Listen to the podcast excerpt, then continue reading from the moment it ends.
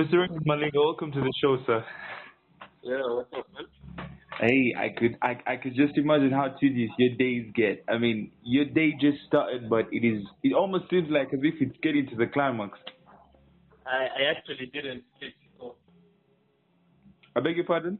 I didn't sleep, so um, What? my day, my day, my, my day pretty much just from so you're run, you're running past the 24 hour mark. Yeah, man. My my my my, how many cups of coffee are you running on? I actually don't drink coffee. What? So h- h- I'm I'm lost for words. I'm how are you still operating even when you don't have anything else to keep you moving? Um, I guess a lot of sugar. I take a lot of sugar, I guess. Ah, a lot of sugar, so you have a lot of sucrose running through your blood that it keeps you awake and alive. unfortunately, unfortunately, I'm going to pay for it when I'm uh, like like 50 or 40. well, guess what? By 50 or 40, you have enough to actually suck it all out. I, I, I received that blessing. Uh, so I'm, I'm just going to tell somebody. I, I don't know. Have you started recording? For sure, we already started recording. Oh, fantastic. Um, I just wanted to make sure that nobody disturbs me because like I'm in. Uh, someone might open the door. Okay. So uh, let me just. Um, uh, it's okay. If they open, just ignore it. Oh, oh, could do like a sticky notepad and just stick it at the door. Okay. Cool. That that could do. I could give you 30 seconds. Yeah. Oh, yeah. Yeah. You do that. All right. just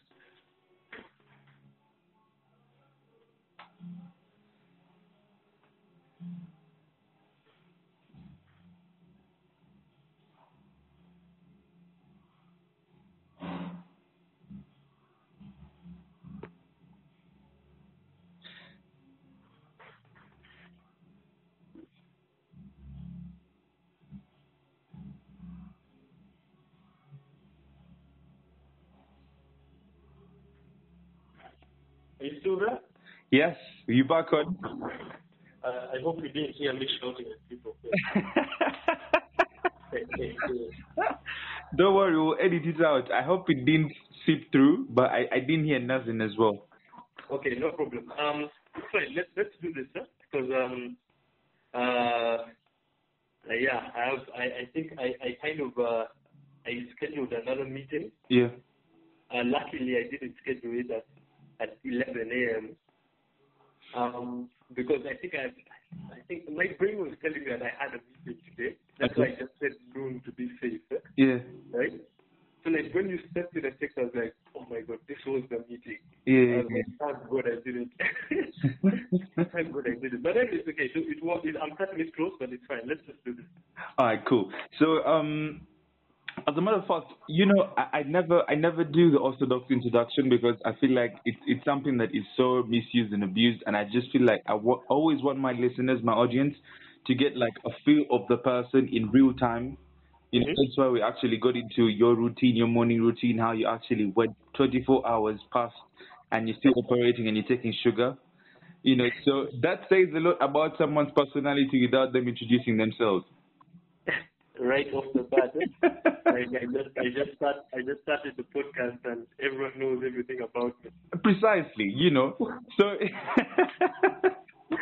Yeah, it's crazy, so man. my my audience is actually already used to this culture. Here, I never, we never like do, hey, he's this, is this, is this, is this. Now, we just want to know the person at that moment in time, you know, because I feel like we are all realists in the moment and not in the past or in the future, but right in the moment. That, that, that's fair. That's fair. Uh, uh, at least um, I can say that the podcast, that means that your podcast is going to be just a bit different because usually I, I'm given time to prepare, but you've got me right in the middle of, of work, right? And I Exactly. that's super raw. So it's really interesting. Yeah, you get a bone marrow of, of your day, of who you are, you know, versus, uh, and actually funny how, uh, I was actually speaking to some people and I was trying to get some ideas of how, you know, like podcasting is done and blah, blah, and people be like, hey, you actually need to give the people questions and all and blah, blah, blah, blah, blah. And I was like, man, I don't want this to be like a news anchor, Mm-hmm. you know, where people just come with uh, edited answers and they already have a script. you know, and it's just understand. yeah, just going to give you some, but nonetheless, um, let the people know who you are and what you're all about. Okay, cool. Um, is that a question or um? Well, it could be, it could be a question. It could be whichever way that you'd like to take it. Take it anyhow. okay, fine. Like um, my name is Raymond Malinga, and I am the CEO of the Creatures Animation Company here in Kampala, Uganda, and um, we make cartoons. So that's a summary of who I am.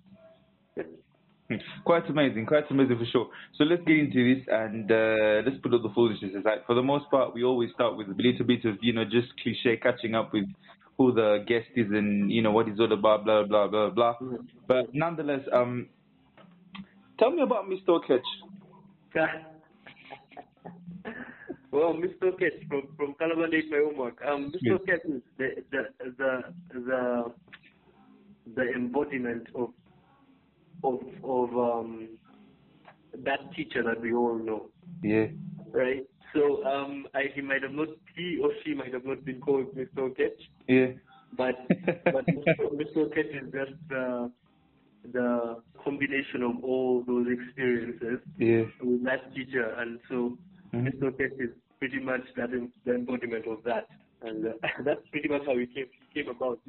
We, we were just like, who is that one teacher that everybody, everyone seems to have that teacher that they fear, they that was so strict and Mhm. something, and like everyone had different names. Mhm. And I don't know, we just fell in love with the name. We we we, we went around with different names, but I don't know, Mr. Ketch just sounded really strict. I think there was one person who had a Mr. Ketch. Okay. I think so. I don't. I can't remember because there were so many names flying around, and then Mr. We just landed on Mr. Ketch. It just sounded very, very sharp, clinical, Uh-huh. and business, right? So, so I don't know. It just sounded like like a name to be feared. Uh, uh, uh, uh, anyone named Ketch that's listening to this, I don't mean that your name is to be feared, but but uh, but I mean like it just it just sounded appropriate. What was your personal like worst experience with a Mr. Okech in double quotes? Ha. I don't know. I don't know. I don't know. You know, I've, I've listened to so many people's stories and I just give away a story that's not even mine. Probably. so like, I don't know. Like I think you know when you when you're making these kind of films, yeah. you kind of dive into you, you force yourself to revisit your past, right? Yeah. Um, and so I revisited a lot of people's past it things, and in my head I'm like, and like I, I remember I remember one guy telling me that that he he he was punished by a teacher. Mhm. They told him to fetch water in a jerry can, 20 liter jerry can using a teaspoon. Mm. And I was like, now like that's not my experience, but Yeah. the thing is that like uh, we were getting all kinds of stories, and like, if, if you ask me about mine, Yeah. I don't know. Like, I don't. I just remember I was caned for for writing my four badly, the Huh. number four badly, right? Like, Yeah. like teacher really took. I can't name names, but this teacher really took the writing of number four really, really seriously. Yeah. like, just- and I was caned for it, and I was like, who takes takes this stuff that serious? Yeah? and so like and that's why like Mr. Petra is a is a math teacher and uh, so I just thought that funny. So like it's a combination of like my brother's experience, um uh anyone we could find, we were just talking to them and just finding out like what is the embodiment of a scary teacher to you. And uh, yeah, so that's how Mr. Ketch came about. But do you it's an issue with just math teachers? Because I, I really feel like you know the the stipulation of the math in particular, because every single person that had an issue with the teacher, that teacher had to be you know a math teacher. Do, do, do you think there's a stigma against the subject? I, I don't I don't know. I don't think so. I think it has something to do with the fact that maths is one of the most important subjects in any school. Yeah. And usually I think they attach one of the strictest teachers there. Because the Mhm. kids have to learn that come what may. So probably it's because of that. I don't know why. But although we, we did get different examples of like chemistry teacher, there was a science biology teacher, but we just went with math because it seemed like a very universal. A lot of people fear math. I don't know. So like we just felt it was appropriate that to embody people's fear of math had a, very strict teacher as well. So, um, yeah, so that's what I think. You know, honestly, actually, when when I watched it, and that was back in 2017, of course, I watched it, and I I really felt like you people hit it right on the head. You know, it's, the very moment I saw math on the exercise book, I was like, okay, this is. ah, you, you're right. You're right. Not a lot of people actually saw that because like that's like a subtle thing. We just put Yeah. but you never mention it in the film itself. Yeah, so you actually mentioned as well that you were doing computer science before you went to Malaysia, and you did it for a semester, two semesters. Uh, I, I I left in my second semester first year. Ah, Um, yes, you knew. So Okay. yeah, I, I was doing computer science in in Makerere University. Yeah. Um, and then I, I, I, I, I had been applying like for almost six months, like trying to prepare, trying to find a school. Mhm. And then uh, I wasn't really actually, um, I, I was hopeful that I would get it, Mhm. get in, but I, I don't know, like, you know, like it's animation at that time, Yeah. going to study animation, I even had no idea if they would even accept me, any school would accept me because they're like, what is a Ugandan doing, anim- doing animation? Yeah, yeah, yeah. What do they want to do animation? So like, I don't know, it was just one of those things that it was a shot in the dark. And um, when I just started talking to the university and they started getting back to me and saying, oh, we received this, we received that, I started getting encouraged. Mhm. And then finally they um, they accepted me. And I, I remember this very dis- distinctly because um, it had taken a while and the semester started, second semester had started. And I obviously, as a as a young man, I said, yo, man, I'm I'm not studying computer science no more. So I was going to class, you know, right? And and what was very very funny about this was that like um, the semester just kept on going, and like the the I remember we were supposed to report I think in June, Yeah. and um, I, I, I, I, I just don't know. There was just panic at home. Like, Yeah. like, what if they don't say yes? What if they don't say yes? And now you have to just like repeat the semester. So Yeah. I hadn't paid school fees, right? Uh-huh. And, and like my mom told me, um, okay, just go and pay the school fees. So just in case, because you can't take Uh-huh. it now. and Yeah. stuff. Yeah. So that I was telling her, no, no, no, no, no, no, no, no. And they'll get back to me. Of course, like I had no proof that they would. Yeah, yeah. So I remember like, I paid, I, the day I paid the school fees, when I came back, I received the email mm. that had been accepted, and I was like, Jesus Christ, that money will never get back. It was very uncanny. The time it was very uncanny actually, because like I had had like the, I had the, the money with me. They had given it to me. They had I had it with me like for a while, yeah. and I was like just waiting because like my hope was like maybe if I didn't pay the school fees and they accepted me, maybe that could like contribute to my pocket money when I when I go over there, right? Definitely. So then it's not, like I I checked the email, Yeah. went to pay the school fee, then came back and checked the email, and the the, the acceptance letter was there. I was like, what? So it was just crazy. Yeah. Why didn't you write a letter to the university to give you a refund? Yo, man, yo, yo. I thought about it. I thought about it, and then I thought about uh, I thought about the love love of money, Yeah, yeah. and I was like, I don't think those guys are going to release the money. I was like, they won't release it. So I just said, you know what? I cut my losses. I told my mom, and she was like, oh my god, I can't believe you paid this stupid. I was like, I, I was telling you not to pay. But anyway, I don't blame her anyway. yeah. It's, it's, but it was cool. It was that's just part of the story, and here I am telling it. Yeah. How how I, I can I can imagine you have a very profound relationship with your mother. Uh, me, Yeah. I think both my parents actually. I, would I would press to assume that you are way more closer to your mother than your father. Hmm. You mention your mother very continuously, and whenever you do, you Oh no, no, no. Uh, I, I just mentioned that because she was relevant to that part of the story. My dad has another part of the story that is relevant to. He he made me pitch to him why I should do animation. oh, what and, was uh, the pitch like?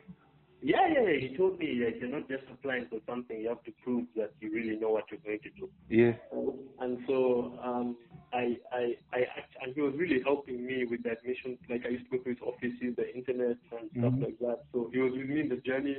Mhm. Tried to apply to America first, but it Yeah. looked like expensive. And then he told me, you know what? Um, he actually gave me this advice. He told me that um, he put this in me. yeah, Um, uh, uh, uh, he told me that you know if you really want to do this thing, it won't matter where you go. Yeah. Um, just work work hard, regardless of where you go. Because America was like the peak place. eh? Yeah. Like you consider that with America, but it was so expensive. So what I did is that I found Malaysia, and I said, you know, Malaysia is not America, because uh, we have been watching Hollywood movies. So I, I said, you know what?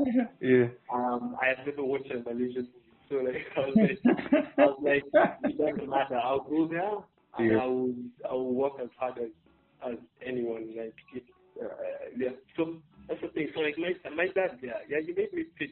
Like it was like a small pitch, like informal pitch, but still I had to really tell him what I was going to do. I remember telling him that I wanted to do advertising Yeah. and help people like um like tell unique stories with brands and stuff. But at the back of my mind, to be honest, I just wanted to like create anime. By that time, I was really cool anime. I really wanted to anime. I loved anime, so I was like, yo. Um, I'm just going to tell this guy I'm going to do commercials, but I just want to go and find out how anime is made. Yeah. So, so, which is funny because I don't know. I think he, he kind of knew Yeah. that I was I was like like I knew I think he knew I just wanted to go and do cartoons and make cartoons, Mhm. like funny cartoons. And Yeah. I think like that that, that, that it was a big um vote of confidence for him to still let me go. Because Mhm. that's like that's in 2010. That's that's unheard of back then. People going to study a course like animation. For sure. Yeah, and so the thing is that like I give my parents props, both of them, mom and dad, like um for for letting me go. They were a bit apprehensive at the point, but then they're like, "Yo, this guy seems to know what he wants to do." Mhm. So they they trusted me enough to, to let me go. So I thank them for that. I'm close to both of them. Yeah, for sure. Could you could you paint for the people a visual of your first day in an animations class?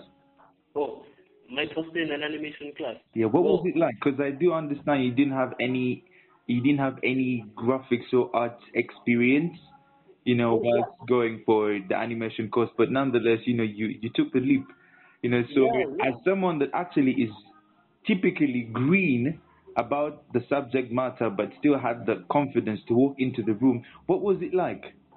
Yeah, so this is the thing. I, I originally wanted to be a novelist, right? Wait, I really wanted to be an author, write books, stories.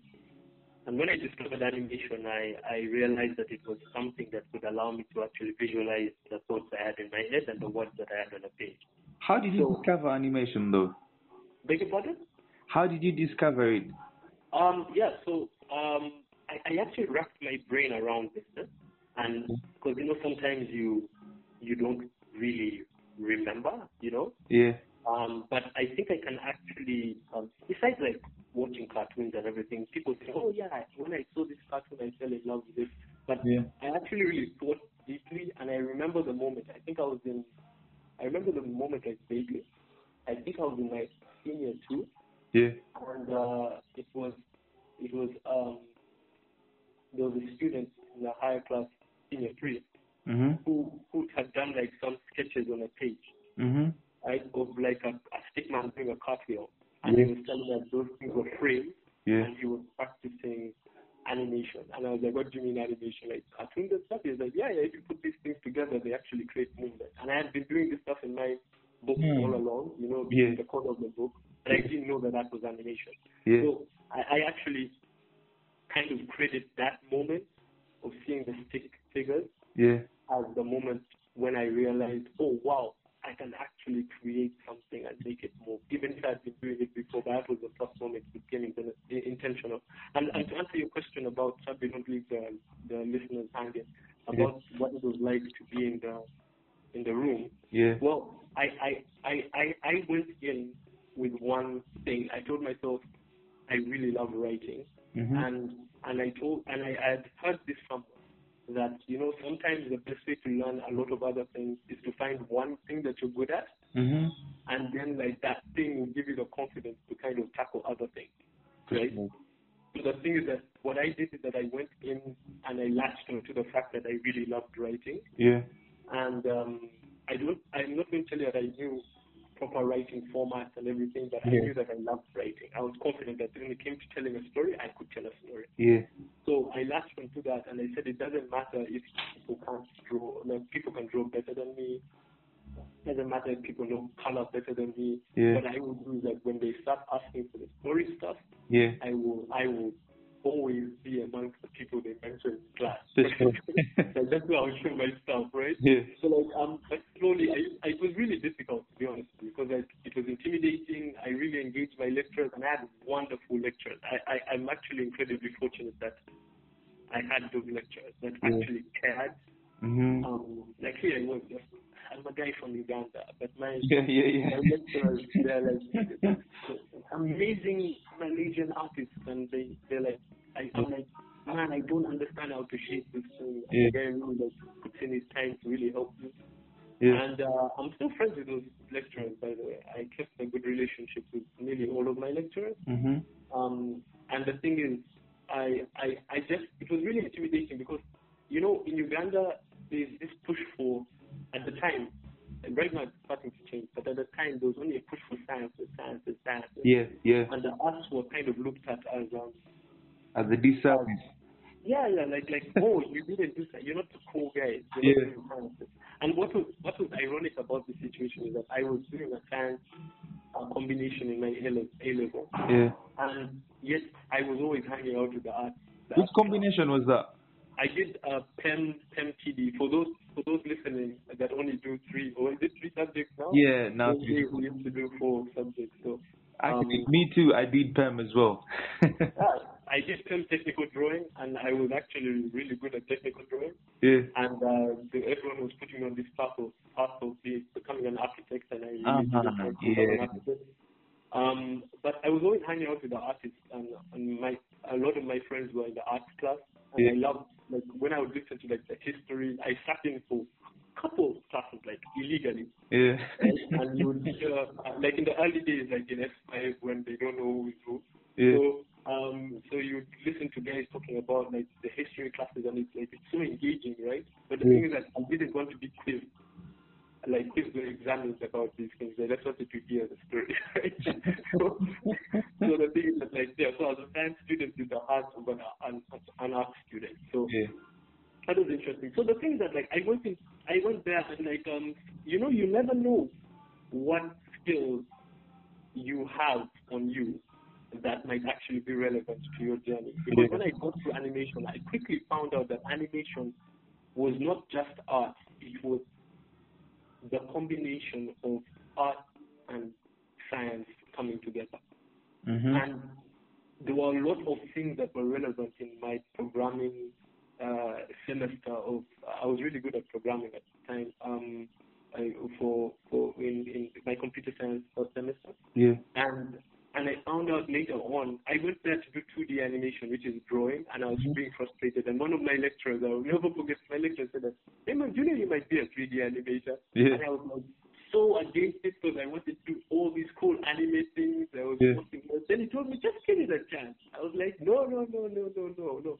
Yeah. I wasn't interested in that stuff. So like when I when I actually gave it a chance, I was like, wow, I actually love 3D more. I'm like, wait, you mean I only have to design the character once? Oh, this is an oversimplification of 3D Yeah. animation, but I only have to design the draw the character once, Yeah. and then I can move it around forever without drawing it again. Mhm. Like that's like a dream to a person who doesn't know how to draw really. Yeah, yeah, yeah, for So I sure. was like, I was like, I immediately latched onto that, and I think that I came into my own in my degree once the 3D classes started, Yeah. um, because uh, you could show your technical prowess there Mhm. much better than.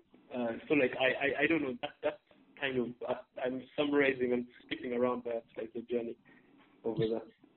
Yeah, for sure. Honestly, it, it, it's quite an incredible journey to listen to, and I do know for sure there are very many people that could relate because uh, it, it, it turns out that most of the people, actually 87% of people, end up actually getting a shift in what they want versus what they get.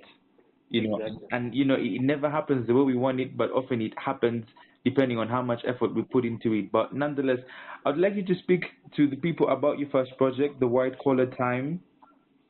Man, you've done your research. Um, um, yeah, so White Collar Time actually is my graduation film, and I did it along with uh, two, three people actually, but we lost one of the. Uh, he he had to leave the school because of some circumstances. Okay. So we did our, our final project as three. The other teams had four people. Yeah. And uh, briefly, we actually quit our final year for like about three weeks. Yeah. And um, one of my uh, lecturers, I have to mention him here, called Mr. Azar. May he rest in peace.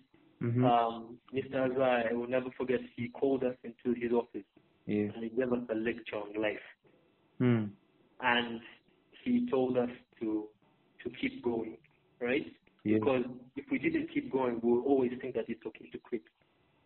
Yeah. And and so we just kept on powering through. We were always behind. Remember, we had decided to stop to stop like the semester. So two, three weeks we were like three, I think two weeks behind, and we kept on going, kept on going, kept on going, and we finally finished White Collar Time, which is pretty much uh, it's uh, it's our student short film, um, our graduation film, the three of us Yeah. and we uh, it's about uh, basically a white collar worker that um, really living this mundane life and he gets this opportunity to to to to, to change his circumstances. Mhm. So um, and white collar time we we I don't know I was I'm just going to say this now but if uh, but I think we had for our year at least we Yeah. had the most successful film because um, our our student film was uh, it won some local awards in Malaysia. We also went to Japan. We handed in one of my teammates was Indonesian, so he handed it in in Indonesia, and we won an in, an Indonesian award. Then we went to Japan. Yeah. So um, it was really, really, really um, one of those experiences that I didn't expect to have Mhm. uh, that early on in my career, if you can call it a career. Yeah. Definitely it is. And uh, and I was like, wow, I'd always wanted to go to Japan. Remember, I was the anime guy. So, so the thing is, like, when I said, yo, we're going to Japan, I was Yeah. like, what? Okay, Yeah. so we have to go to Japan. I just Yeah. made I have to go to Japan. So that was cool. And I met a lot of cool people there. I'm, I'm I'm friends with a few of them, still, still a few of them. So yeah. What was the most memorable? Uh, what was the most memorable experience you had in Japan? Ah, most memorable experience. Yes.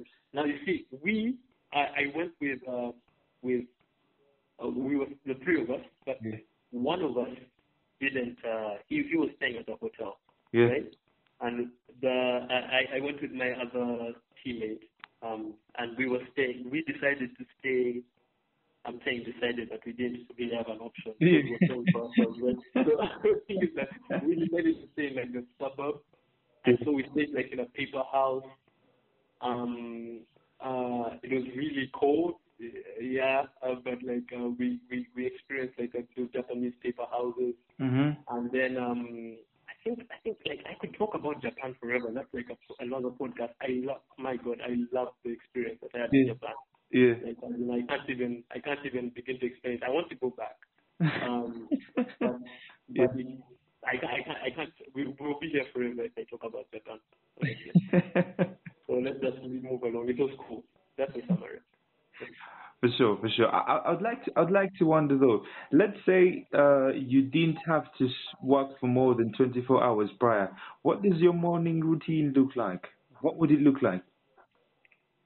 Well, my morning routine. Well, I'm trying to ease into this thing, uh, like a routine where I write every morning. That's what I'm trying to get into. Okay. Uh, but because I have responsibilities in the company right now, um, and the company is still young, we have to keep on feeding it.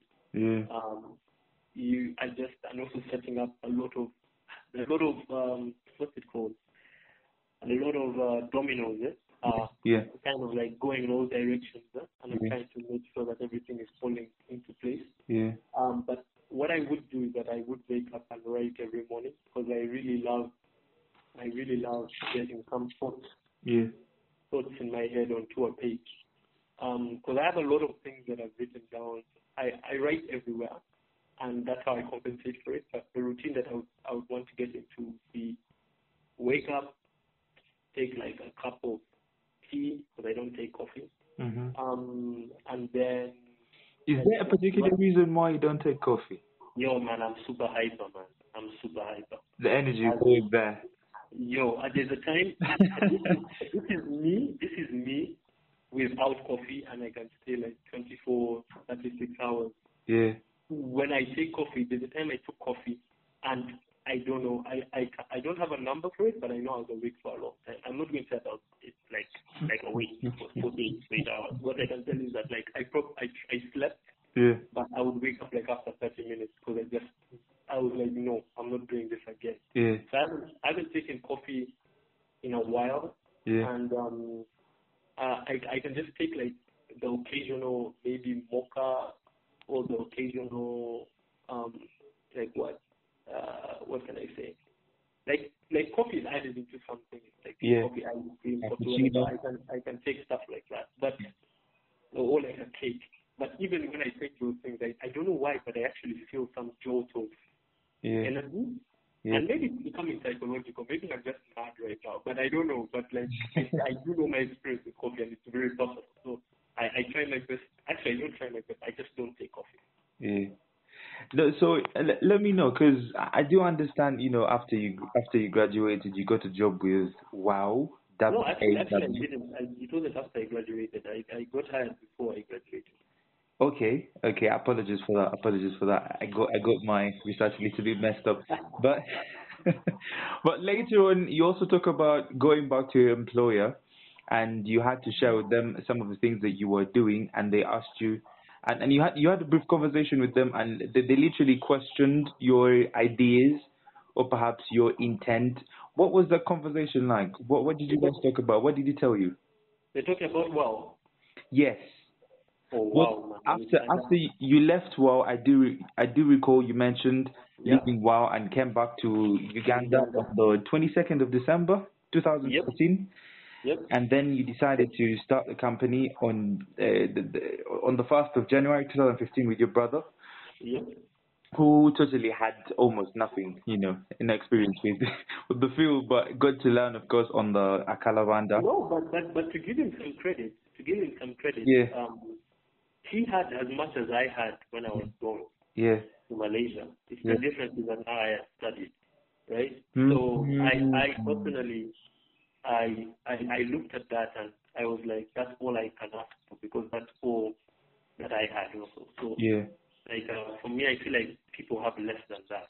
For sure. So yeah, so I wouldn't want to like say like he had nothing. I feel like he had some. Yeah, my apologies, my apologies. The context in the world is a little bit overrated. Oh, If it's listening to this, you have my apologies on air. Yeah. But uh, but um, I- I'd li- I'd like to know. Do you, do you still remember the conversation you had with your employer? And if you do, what did he tell you? Um, I can't I can't remember it like verbatim, but what I will say is that um, so I went back after a year of of of being here in Uganda, Yeah. and um, you see, it's not really much of what he said, Mhm. but it's more like what he reminded me of. Mhm. Because before I left um, Malaysia in 2014, Yeah. and that's like for the months that I've been working with WAU, I really, really used to spend a lot of time with the CEO and trying to understand what it takes to run a company. Mhm. And I used to tell him how I would try to do things, what my idea is, what my vision was, what I want to do when I got home. Yeah. And when I spent that first year back at home, it was really complicated because like it's a completely different ball game. Mhm. You come back to Uganda thinking that you're going to change everything. Yeah. And then you realize that you have to kind of respect how the systems work and kind of learn them Yeah. and then change them from within. Mhm. So when I went back to Malaysia in 2015 for my graduation, what happened was I, she asked me, what have you been doing? Um, and I showed him the stuff that we had been doing. Then he just started telling me, but you told me that you wanted to do a film, to do a series, to do this stuff. Yeah. That you wanted to get teammates, Yeah. to, grow. Like, he, he reminded me about a lot of things. And I was like, you know, the truth is that I did want to do these things. But for some reason, I feel like maybe the pressure was too high Mhm. that, that year. Yeah. And just hearing that from somebody who kind of like reminds you of who you were like a Yeah. year ago, Yeah. I kind of got a jolt of energy that I really needed. Hmm. And um, and I, I recognize the importance of actually talking to people who probably are not around you all the time or traveling. This is what they call travel. Like when people travel and then like your mind kind of resets itself, right? Yeah. Um, and you kind of see things from a third person perspective or situation, right? Yeah. But I, I, I realized that by just talking to somebody, um, that, like you can also get the same effect without traveling sometimes, Mhm. right? Just listening to people's stories and stuff like that. So he, he just reminded me of who I was a year prior. And so I came back on the plane and immediately I landed, I just said, I told my brother we're doing a Calaban Day my homework and we're going to just start. Yeah. Right. So so that's that's in a nutshell. I can't remember exactly what he said, but that that's pretty much. He just reminded me of who I was. Do you feel like the conversation that you had with him contributes to the drive that you have today? Um, contributed to what? Do you feel like the conversation, like the reminder that he perhaps instigated in you, contributes significantly to the drive and tenacity you move with today? Definitely, uh, definitely. And actually, he's still my mentor right now. I still talk to him. And um, what's very interesting about this is that um, you see what that conversation did for me is that it just helped me find a method to to the chaos. Yeah. And the method to the chaos was simply I had been doing it all along, but I just didn't know that it was a method. So Mm. what I do usually, and I, I and that's why I'm very open to talking to people, hmm because when you talk to people, it records a point in time in your life, Yeah. right? And what it does is that when you meet those people again, um, they they they remind you or they ask you. And see, some people think of this as pressure. Oh my God, people asking me what's going on. Yeah. They hold you accountable. Yes, they hold you and, and I love being held accountable. Like if I say something, I, I I don't take it lightly when I say it, Yeah. and I want to because I hold myself accountable. But sometimes I forget, or I get lazy, or I get procrastinate, hmm and people come around and they tell you things, and you're like, wow, okay, so um, like I have to I have to to do something about this. And and what's even more beautiful about that to anyone saying, oh my God, I don't want to tell people what I'm doing, or I don't want to talk to people. You don't have to tell them everything. You just have to tell them enough that they can that you can hold yourself accountable because you told somebody. And um, I, I, the thing about it is that when you do achieve something, all those people will say, "Oh my God, he has a witch doctor. Oh my God, he has a what mommy, what those things that people say, right? All those people will say that stuff. Um, you have receipts, receipts that go all the way back to like 2009, and people saw you talking, hmm uh, people saw you struggling, people saw you failing in an art class. Hmm Um, I remember in 2010 when I reached Malaysia, was, like they, they told all of us to like say, "Oh, who are you? Blah blah blah. What do you want to do? Why are you doing this course?" And I remember I, I declared confidently that I'm going back to start a company in my country. hmm Um, and the thing is that I had no man, dude. I couldn't draw. I couldn't do a lot of things, and and there I was declaring it. But I, I feel like I have I have like very a very good connection with a lot of my classmates, and I like to believe um, it's because Yeah. um, there are enough receipts there for people to know that like, oh, this guy is actually going on that journey, and and um, and we remember him at a point in time. And so yeah, even this podcast to me is the same thing. Like I I'll, I'll say things here and um, and hopefully I achieve them, you know. Yeah. But I, I, I just say them not because I'm saying you see, you wait and see. Mhm. That's my method of kind of uh, Yeah, yeah, yeah. method of kind of like uh, pushing myself and that drive that you're asking me about. Is it specifically what he said that day? I can see what he said, and by the way, I should say his name, his name is Zaid. Uh, Zaid is the CEO and executive director of WAU Animation, WAU. And the thing is that he, he, uh, when he told me that, there was this, there was, it kind of just put that thing in me and made me realize, oh wow, I can't come out of this. This guy knows. He Mhm. knows. Because most of the time we were talking, it was just me and him, Yeah. right? But I did talk to everybody. I know I talked to a bunch of people. There's, the people who walk up to me and said, dude, remember when you told me that you, we were going to go to Cannes? I was like, oh yeah, I forgot I told this guy I was going to go to Cannes. Yeah. And I think, yeah, it's so, so like, like, like it, it, it's interesting. And I say these things like I'm one of those people who just blurt out stuff Yeah. because I believe in um, um,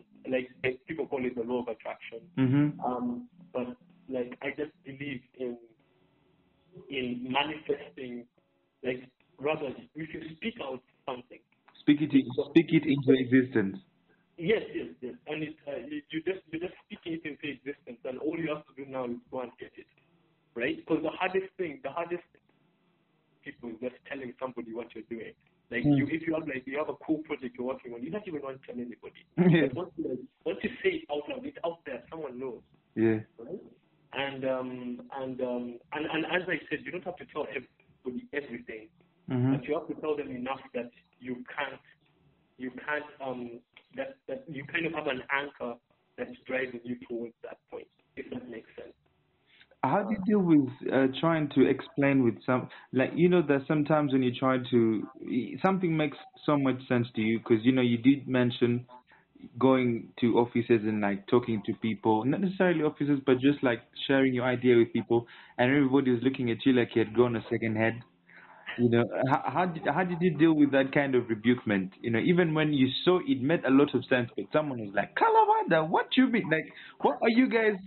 You know, how how did you deal with that mentally? Uh, it wasn't easy, but frankly, um, I don't blame them. Um, I don't blame them because probably somebody came to me um, with with the same idea. I'll probably listen to them because I love listening to people when they come to talk. But I, I don't know if I would have. I would just tell them go and try it out. Yeah. Right? There's one thing telling them to go and try it out and encourage them. Then there's another thing putting your money into it. Takes Yeah. a lot of confidence to do that. Mhm. And I don't blame people for not putting their money into things. I probably would put money into something now because uh, of the journey I've on. I think I'll give it a chance. Mhm. But the thing is that when I when I look at it, I say I, I, I just I just look at it as um my brother and I walked around and I guess we were just really curious to figure out okay, let me speak for myself. Um I think I was just really curious to figure out how all this stuff would work. And talking to people and them rejecting you and all this stuff, I just it as part of the journey. Yeah. And uh, I'm like, now I know I shouldn't say this. Now I know I shouldn't do this. Now I know um, it's going to be hard to get money from people. Yeah. So what's the other option? And we went through that like, I think relatively fast, right? Because we got rejection after rejection, rejection, rejection, rejection, rejection. It felt like a long time then, but in, in hindsight, it's not really that long. Yeah. So, so I, I don't know. I, I personally just look at it as um, as um, as as a learning process, and uh, it's part of the journey. Like one day, someone whoever is fearing to go out there, the worst thing that can happen is they say no. Hmm. So, um, Yeah. obviously, Yeah. obviously, there are worse things. Obviously, they can beat you, slap you, what? Yeah, I for don't sure. they're going to do that, right? Cut but- short. but but what what people fear the most is that that rejection, being Yeah. told no. And I think that if you go in knowing that that's the worst thing that can happen, mhm. um, that's what you're fearing the most. When you receive it, you'll be like, okay, um, have a plan for when they say no, have a plan for when they say yes, and um, Mhm. and, and just go with it. That's what I think. So how do you move on with the no? Because uh, for the most part, you know, sometimes we tend to put in a lot of effort into preparing something, and you know, you you run it through many iterations. You know, like you said, you actually did run the idea of Kalabanda, like giving people a, a share of a feel of the story, you know, and trying to just get uh, y- you know, the concept from the people that will perhaps be feeding off of the story, you know, so how can people actually get to brace themselves for the no even when they have done their best to to get a yes? Well, I think I think personally, why are you going around and looking for people? Are you going around to be just to justify that your idea is great? Mm-hmm. Okay, yeah, yeah, Because uh, we were going around to figure out whether or not it was a good idea and it was worth investing in. yeah, And and we found that a lot of people with money didn't want to invest in, yeah. in it, or they had like some crazy demand, Mhm. or um, but we also found out that it was really really popular in our market testing with like with like the average person, yeah, right? And so the thing is that we found out that oh, there is an audience for this thing. It's just that we were focused. We, it, a rejection from a big company doesn't mean that there's no audience for it. yeah, and probably you should Yeah. just figure out who that audience is for yours. And sometimes, and this is a very cold fact, like when you're starting out, sometimes just throwing something out there is probably and, and just understanding that, that that its its purpose is to get you out there, right? Yeah. And just accepting that. Don't hold it to the to don't hold it like like like um what can I say like it's if you start saying oh my god this thing is supposed to make a billion dollars if it does thank God it, uh, it did. Mhm. right? But if it doesn't like just have just name your price before you put it out there. Just say if this thing can just reach at least this number of people if it can do this this will be it for me like when we were doing Calabar I was like man if even one person watches this that's not from my family yeah? Feel like I, I will count that as a win because like there's no reason why anybody should Yeah. be cared about a Kalabanda. But I was Yeah. like, if somebody clicks on it, Yeah. I'll be happy and they say they like it. Like Yeah. so like I had my bar really low and that's you need to do that sometimes. You know, I had my I, I had my expectations really high, but Yeah. I had the bar really low as well. Yeah. So the thing is that I really wanted to achieve big things Yeah. but I was open to the to to I strategized for failure. So I just feel like um I feel like I feel like uh, it's, one of the things that artists um face a lot. But Yeah. I, I will give you this advice: like fail failure, you have to you have to actually put failure into your process. And this is something that we do at our studio a lot, which is that uh, we fail we fail um, internally many times, Yeah. and uh, then we fail through market testing. Like someone tells you, oh, this, this, this, this, this. Then you you go back. Then by the time you release it, um, you you you just kind of like reduce the amount of failure. right? so that's appreciate. Yeah. So that's my that, yeah. Just put it. It's part of the process. Don't Yeah. say, oh, sitting behind the computer, I'm Yeah. trying out new things. That's one thing. Mhm. But there's also there's also feedback. Eh? So Yeah. You know, you also actually did mention that it took you six. It actually took you two years to make the six-minute clip. yeah. Um, You know, but then you credited the two years yeah, to building the team. exactly. You know, so like the many people actually out there who have very many very brilliant ideas, and you know they wake up to these drafts in the paper, and you know, but like what was it that, like? Because I, I really struggle with uh, building a team, you know, and whenever I find people that like have an amazing team or perhaps are working with what they have, I tried to ask, how did you actually build this team? What did you? What were like the benchmarks that you had in consideration to build a team? Yeah. So um, first of all, I'm very team focused. First of all, it has to begin with you. If you're a person looking to build a team, you should be a person looking to build a team. And I and and what I mean by that is that you have to really understand why you're getting people. So for me, what I did is that I was getting people to do the things that I probably wasn't good at. Yeah. Right? And so that means that everybody who joined my team in one way or the other was valuable to me, Yeah. right? And therefore, what would happen is that when somebody joined the team, and we tried to do it up to now, sometimes we don't get it right, but some, but most times we did. Yeah. Um, you, you, you, you, you, you, a person joins the team and they, they, they are part of you because they want to be part of you because you have something they don't have Yeah. and and I never want to bring someone on like I'm doing them a favor. You see, Mm-hmm. because the moment I bring them on like I'm doing them a favor means that I can take that favor away, right? Yeah. Yeah. So I try to hire people based on the fact that I need them, and I make it very clear to my teammates like, yo, dude, like you're better, better than me at this, right? Mhm. Right. So yeah, so that's how I think about it. And like yeah, it took two years because I had to train people. Some people were good, but they didn't know it, Yeah. right? Yeah. Okay. Um, yeah, some yeah, they were good and they didn't know it, and other people were were were were like had one toe in, one toe out because it's animation. There's no reason. To, like, what's your future in this thing, Yeah. right? Mhm. And uh, and I understood all of those things, and I didn't blame anyone for having those thoughts. And and I was very clear, I was like, dude, if this stuff fails, I can guarantee you one thing: you will have the best portfolio out there. that's what the organization comes. Yeah, that's good security. All right. At the end of the day, let's just finish the film. If the film flops, yeah. you will have the best portfolio of animation out there, and you will get a job. Mm-hmm.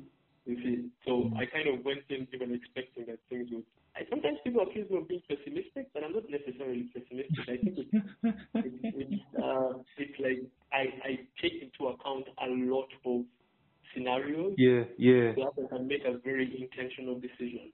As a matter of fact, actually, I, I would like to quote off the pessimism uh, theory because there's a quote that actually says that the best way to prepare is to prepare for the worst.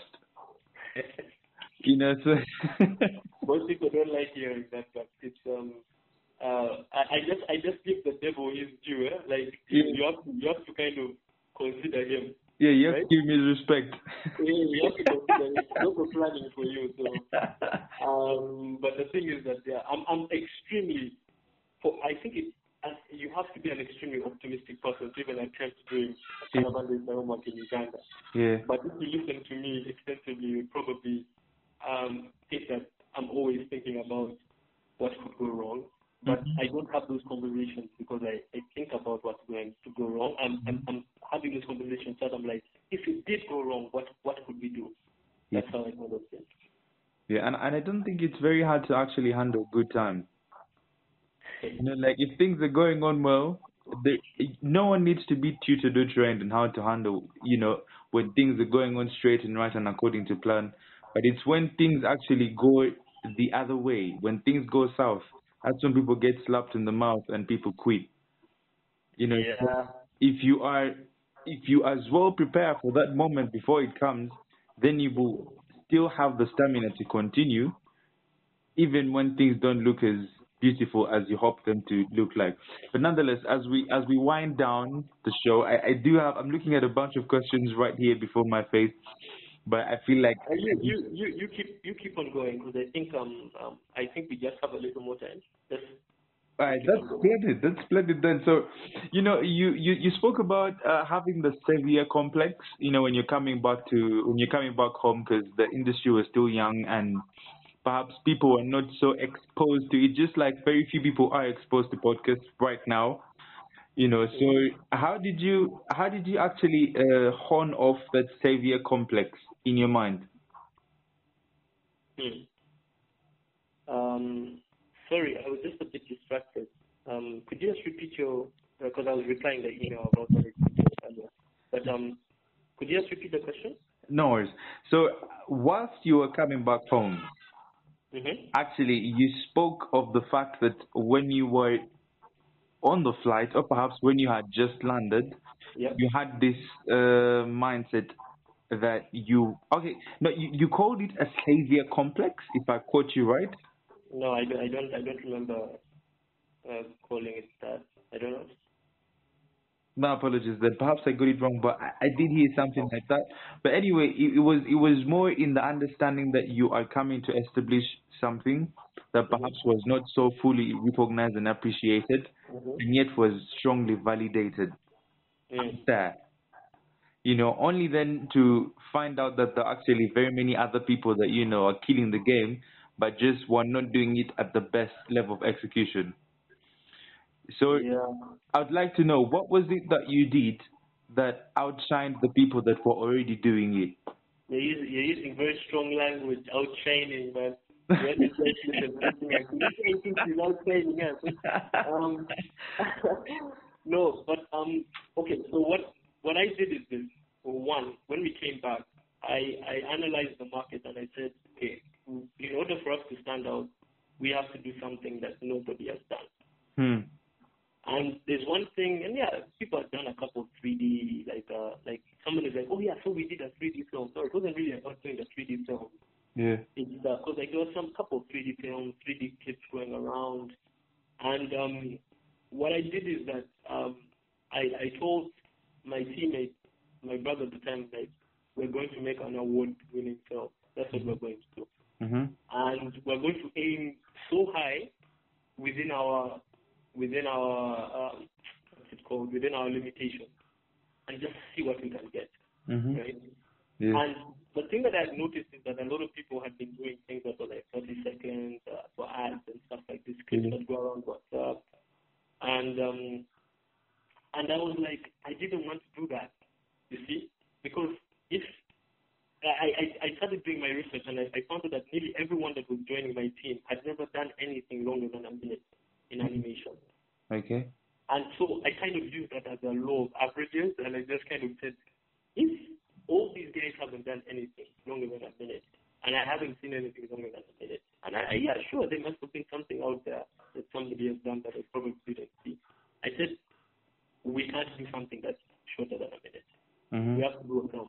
And the thing is that I had already done quite a time was around six minutes as well, like five minutes something, if I'm not mistaken. And we, I told myself, I've already done this. Now I have to extend this to my teammates and make them believe that they can do something longer than a minute. Yeah. See? And so, I and and it was my hope at the time that if we did a film, um, and it was uh, really high quality it, Uh, we tried our best to even market it. We were basically thinking, we did everything like from scratch. Like everything was intentional about the Kalabanda is my homework. Like we were learning about film marketing. We were studying what people like in America did, history of Hollywood. I was engaging my brother about these things. And we're trying to figure out how would we market. Should we do like, okay, so these guys usually get celebrities, like a named person. So if you get a named person, probably that can be an advantage to your movie. Yeah. So like we said, let's go and get a named person. So like Yeah. we we we tried to approach some, some didn't say yes, some said Yeah. no, some said, oh, we can't be associated with Kalabanda. So I was like, dude, just read the script. It's actually funny. It has it's not evil or anything. Mm-hmm. And uh, yeah, so, so like uh, thankfully we got who we got, and um, and the thing is that all the combination of all those things because they were very intentional. Um, Yeah. When we released the film, because you see, we we see the film long before you guys see the film. Yeah. So we had it like done, I think, like three months before we released it, and and even like with the trailer, because like we released our trailer in February, and um, and uh, the film came out in December, and we had a long marketing campaign that oh yeah, that's that's stuff that that's stuff that's all built around what we're observing that the big studios do. Yeah. And we were just treating our film like we hoped it should be treated by the audience. Yeah. film. And so I think that we were just always doing something different Mm-hmm. in the way that we were treating our film anyway. It wasn't like an ad that runs for two weeks and goes away. It was this thing that was with the audience for like a whole year Yeah. almost before it came out. And so when it came out, I think it felt like an event almost. Yeah. And um, and all, our job was to just stick the landing. You see. Yeah. So, so the thing is that I think that it really helped us leapfrog because we became the studio that did the long film that was of a particular quality and had was starring these people, Mm-hmm. and everyone else kind of had like a clip on WhatsApp or uh, a thing that had gone viral here, which is which is all which is all good, Yeah. but we just kind of stood out with our niche um, uh, film. So that it was really it was we were trying our best not to do what everyone else was doing from the start. Mm-hmm. For sure. For sure. Yeah. If I, if I may ask though, if I may ask though, what's what's your most cherished child childhood memory? My most cherished childhood memory. Wow, that's a very difficult one. Um, let me see. Let me see. Um, uh, you put me on the spot. You put me on the spot. I think. I think. Okay, I'm going to give you one. Yeah. I'm not going to tell you. I'm not going to say that it's my most cherished one. I'll just because I, I need to answer right. Yeah. So I have a moment when I, you know, like in school, primary school, sometimes when you do end of year exam, Yeah. you would, um, they would, uh, okay, there was midterm exams and end of year exams. And when you're in midterm exams and end of year exams, they would combine you as, um, what's it, they combine you as stream. So instead of being like the, the second out of 40 people, you'd be like the second out of like a hundred and something people because they would have combined all the streams. Yeah. So I remember when I was, uh, and I was really a crybaby when I was, I was Uh-huh. Yeah. so when I, so I remember in my P5, I in my midterm exam, I was the 90th out of like I think 160, Mm. and I did badly.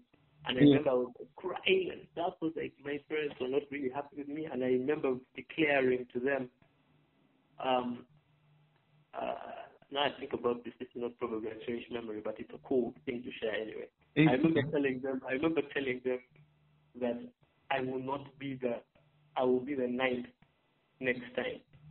And when end of year exams came, it, it was almost prophetic. I was the ninth out of a hundred and something.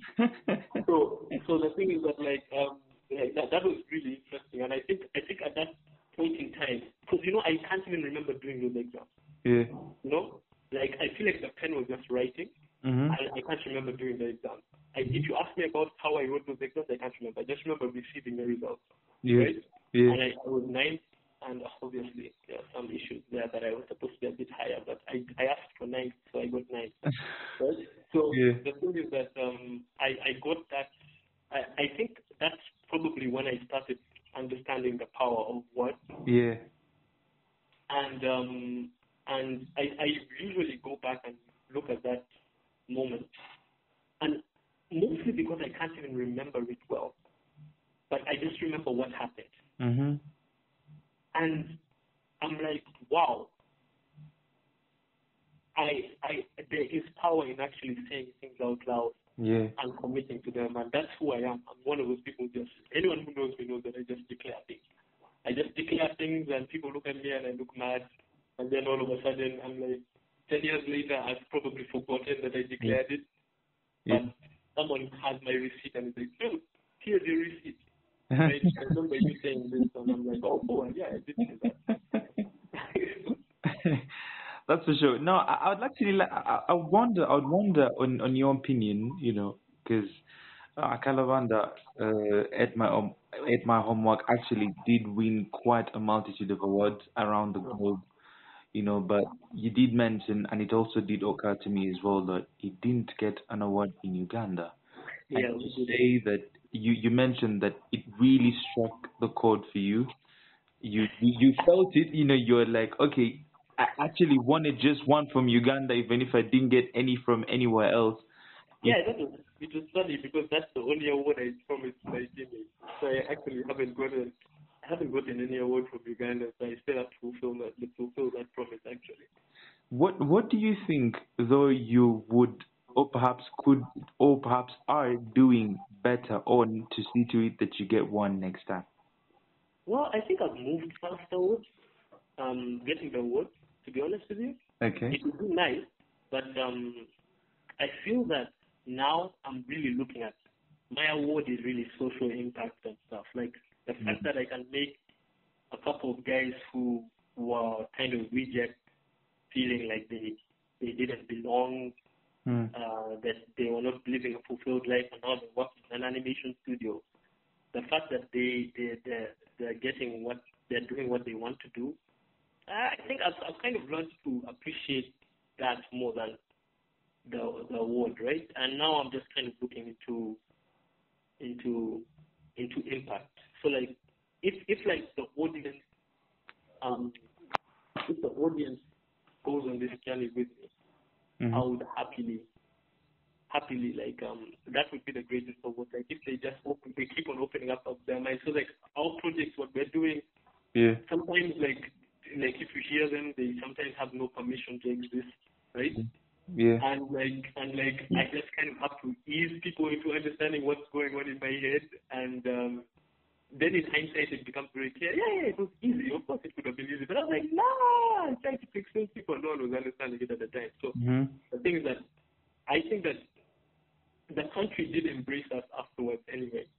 And I think um I think that uh it, that's that's the most I can really ask for from the country. Like um if if we were outrightly like not supported in Uganda, that would be so shocking. And I'd be like, what did we do wrong? But I think we have like good support from Ugandans, and and and, and, and to be fair, there are not many uh, award ceremonies here. So if you miss one, you're probably going to miss one out of the two or three. so it's, it's fine. It's fine. I, I'm I'm good with it. And um, That was a bullet to the chest.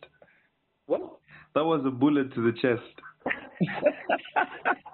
yeah, man. Unfortunately, yeah, it's getting better, but uh, it's the reality of the situation is that, like, right now, I'm just trying to figure out on building the industry. That's that's that's what I'm doing. Like, I I, I want to see how many other people I can I can affect Yes. with what I'm doing. So that's what I'm focused on now. That's for sure. Actually, if, if I may ask, when when you are to, know, let, let me rephrase the question, make it a little bit more simpler. What's your favorite dish? My dish, Well, I am. Uh, uh, what's my favorite dish? There's some random questions you brought here, man. um, my favorite dish. Okay, like here's the thing. This is not going to be a dish, but Okay. anyone who knows me knows I love chocolate. I'm like, Mm. I love chocolate. Like, I have a very, very interesting relationship with chocolate. I just, I was raised on chocolate. I just love chocolate. We, we, we, we stayed in Europe for, for a time, so I think maybe my chocolate love was kind of groomed in, in me somehow from there. But like, I really love chocolate. So, uh, and I love good chocolate. If you bring me bad chocolate, I'll be like, yo, this is bad chocolate. Take it away. So how do you, is is there like a particular brand you would identify to good chocolate? Yeah, uh, I really like Milka. I don't know if Milka is here, but uh, there's Milka? Yeah, Milka. Milka is not a, it's not a very common brand here. Okay. And then there's Milka. Um, then then there's uh, what can I say? Uh, I think Milka. Milka. Then I I think I recently I got into Ritter Sport. Ritter Sport is pretty good.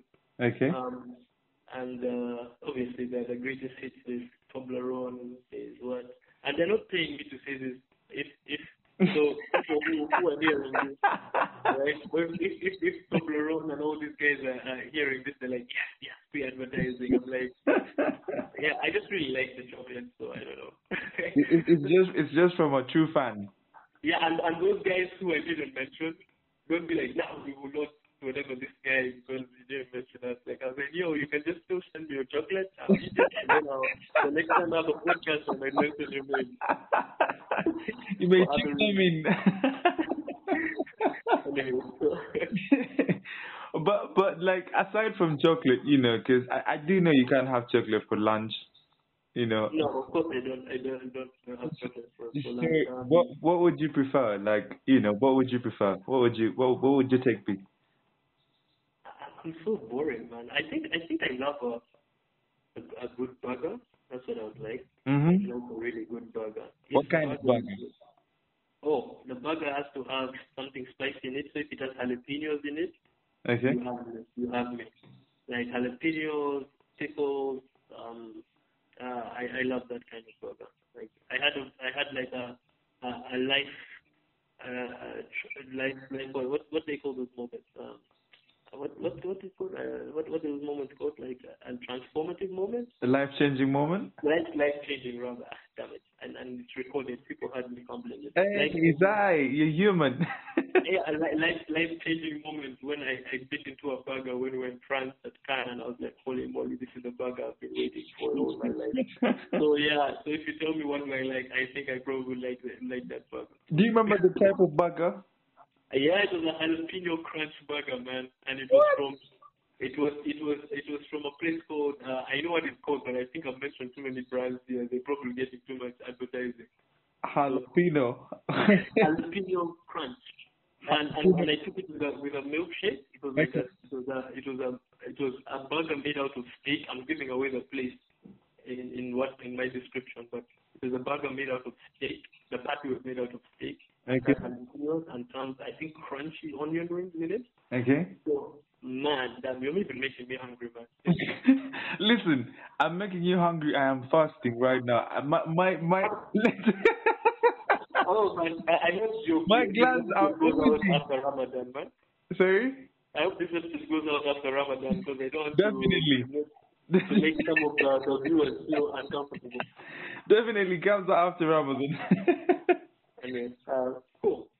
but I guess Um, I get to experience it now. But um, you know, as, as we come to the as we come to the final, of course, you know, we, we still have to conclude this because uh, the listeners are normally accustomed to 60 minute stretches and plus or minus 15.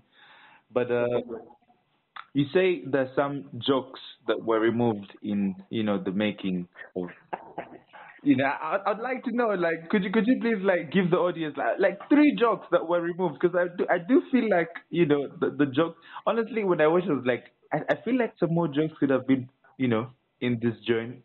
But when you Wow. mentioned yeah actually some jokes were removed I was like oh that makes sense Um, well, some jokes are removed because when we did through market testing, we realized that we're a little bit, you know, you know, jokes that you tell your, you and your friends tell each other, but when you go and tell everyone else, you realize they're not that funny to everybody else. Yeah, yeah, yeah, yeah. So, so like uh, we had one joke.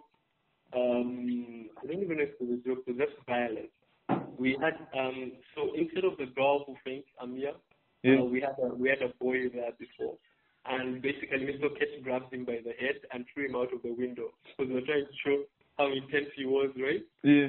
And then we were like, we showed it to like, uh, like I think it was a, was it a mom or a teacher? I can't remember. I think one of my houses. And she was like, why did you throw that kid out of the window? That is so bad. Why would Yeah. you treat the teacher like that? That's and I was extreme. like, oh wow, if we do this, teachers, teachers will really feel bad. Yeah.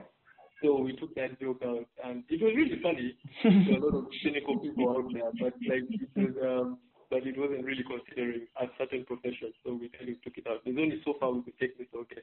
Mhm. And then the other one was like, you know, you see, he gets the meter rules out of his shirt. Yes, now that one is that that really killed my spine. yeah, yeah. So we really discussed different places where to where you get that thing from. So like we had to find a place where it would have been there the entire time when somebody watches it, but you just didn't see it. Yeah. Right? So at some point we had it as his belt. It was like a flexible meter rule, Yeah. and um, it, it was funny, right? Yeah. But yo, man, it was kind of too ridiculous. Obviously, I have a meter rule as it was, so, so kind of out of that. Um, and then it, I, I think this one here is a brilliant joke, but what's very interesting that people need to understand that some of these things were kind of added. You talk about things that were removed, but some things that were, were added. Mhm. Like, like um, for example, the girl, um, and I, and I say this a lot, but um, I, I kind of think it's like, it, it taught me a lot about audiences, market testing. Yeah. And how do you create something that a lot of people might want to watch, or at least the majority of people might want to watch? Yeah. This is that in our original draft of a Kalabanda Ate My Home no girls spoke, Yeah. and we hadn't noticed. And so the thing is that, and we had girls on the team, and they didn't notice too. I think it's like just this uh, um, institutionalized, um, what we just kind of see things in a particular way, Mhm. right? Mhm. And so we kind of took it around for market testing, and then finally some girl pointed out, like, I really like it. Like we were getting like like like ladies want into it as much as as ladies of a particular age. Yeah. We're not into it as much as um, The man. guys, right?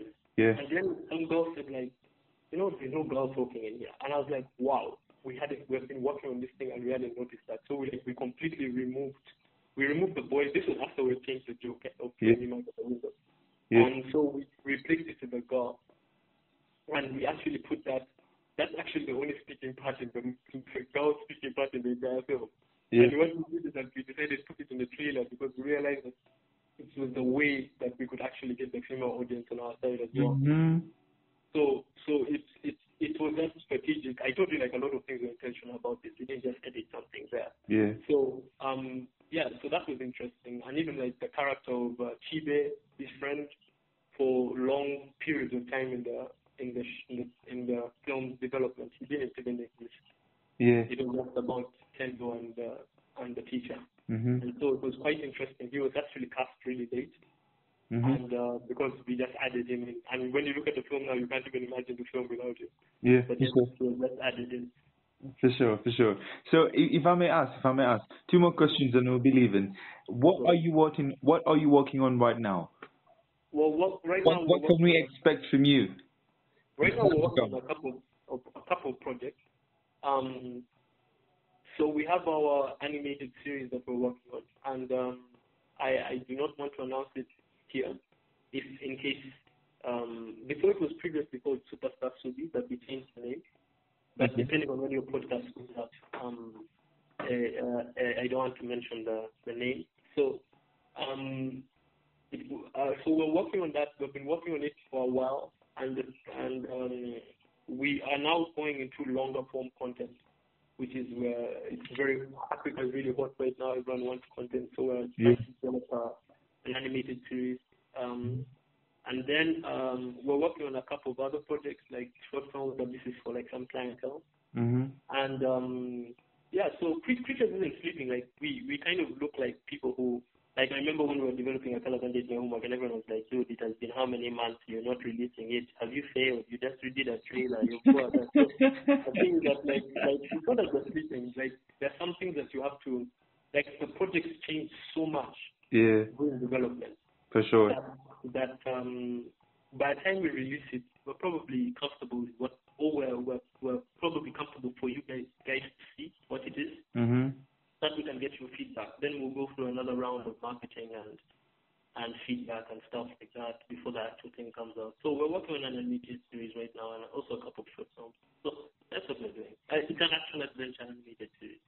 What when would it be released? Uh, In in in what in how for how in what period can we expect something? What period? Growth Uh, period. You're, more you're more likely to get um something from the short films we're working with our client. Uh, maybe towards the end of the year, more likely to get that than our own personal films. Which clients Um, are those? Just so that we could look out for them. Uh, your pardon? Which would would you mind uh, naming out the clients so that we can be No, more uh, I'm under? I'm under NDA. I cannot. Okay, all Um, but, but the thing is that uh, yeah, I cannot. And but the thing is that if um if but when when you see that when you see it, you will probably have me on again. Hopefully, if I was interesting enough, and you say, Definitely. oh, that was the one you're talking about, then you'll be like, oh my god, this guy is really keeping a lot of things quiet. so so the thing is that I'm, I'm also extremely when it comes to my work, yeah. like yo man, you you unless I want you to know something, you Mhm. will not know. What's the signature thing about your work though that even if you know I may not necessarily be, I can be like, okay, this is Mm. Malinga did this. What's the signature thing about your works? I think one of the things about um, the work that I, I have developed and I also aim to develop, especially the original content, is that it's it's usually made in a way that it targets both adults and kids. Simultaneously. Yeah, and, and the thing is that we never make it stupid uh, or dumb, like oh, oh my god, because we think that kids are like not clever. Because if you talk to a kid, especially a kid of these days, they're really, really clever. Yeah, Right? yeah. And like uh, we we we we talk to our audience as if they were they they were fully grown adults, Mhm. right? But we don't, and and I think we're kind of we, we're not going to go into the raunchy stuff. I don't think not yet at least. Yeah. But but um, one thing that you will know is that our our films will always have a sense of um, this is just my thing. Like I feel like a grandma and her grandchild should be able to watch this, our films together. Yeah. And uh, the dad should also sit there and feel like, oh, that's there's something in there for me. And not that we're trying to have everything for everyone. It's just it's just that I feel like um, I, I have some messages that I want to, to, to, to share with people the projects that we're coming, uh, we're, we're, doing, and I really hope that it's my way of impacting people. So if I can reach a maximum number of people, that's how I want to rank my film. So we do a lot of market testing to see if a dad can watch it, if a grandma can watch it, if a kid can watch it, you see. And then our films basically are like that. And uh, I think the other thing is that it has a lot of random premises. Yeah. Like, like I think some of the ideas that come out of not only my head, even my kids' head, I think it's just because they've been hanging around each other long enough that people now just kind of have crazy things. Yeah. We have like some of this stuff really shouldn't work, right? Yeah. But but like we just kind of go for it anyway, and so we we take that joke that you tell your friends and kind of structure it and try to make it work.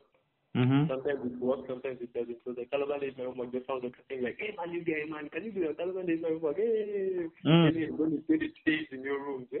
Yeah. But then, and then, but then we had the ability to go and take that seriously for two years. Yeah.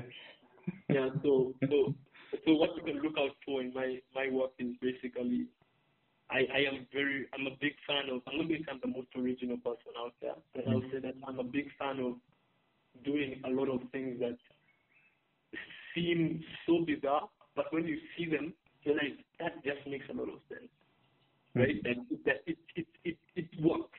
Yeah. Right? yeah. Yeah. So that, so that it. Last question. Last question. No problem. And it will be out to be. I, I do understand we've really cooped a list a few times, so I'll just make sure this is the last one. What advice would you give to someone that would want to be in your shoes today, but is still in the starting phases of the process? Mm, mm. I think I think I, I don't know. I, I know I've answered this question somewhere else, and uh, I, I don't have a prepared answer, so I don't know if this is what I said last time. So um, maybe that that's incentive for the listeners to go and listen to me talk again because I might have different answers in different podcasts. I would suggest we I would suggest we give them the the the realest, the rawest, you know, Yes. and the most crude. Because someone someone out there is expecting something cute and fancy, you know. But like I I do know, like you know, like you said, it's always you know th- there is that tormenting and difficult stuff to go through Mm. the early stages. That you know when you succeed, people people only see the accolades, but they never see you know the effort. Mm. You know, so like, what are some of those very tormenting and draining situations and moments that someone who wants to be in your shoes right now should brace themselves for right now? Yo, that's so negative, man.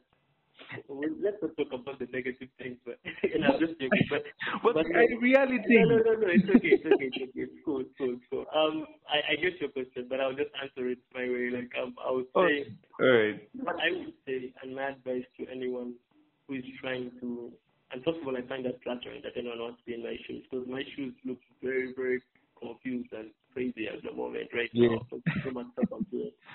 So be careful what you wish for. That's, and that's my message. But you know, um, I would say that um, for me, I think I would tell you first of all, ask yourself, what are you good at? You, Yeah, right?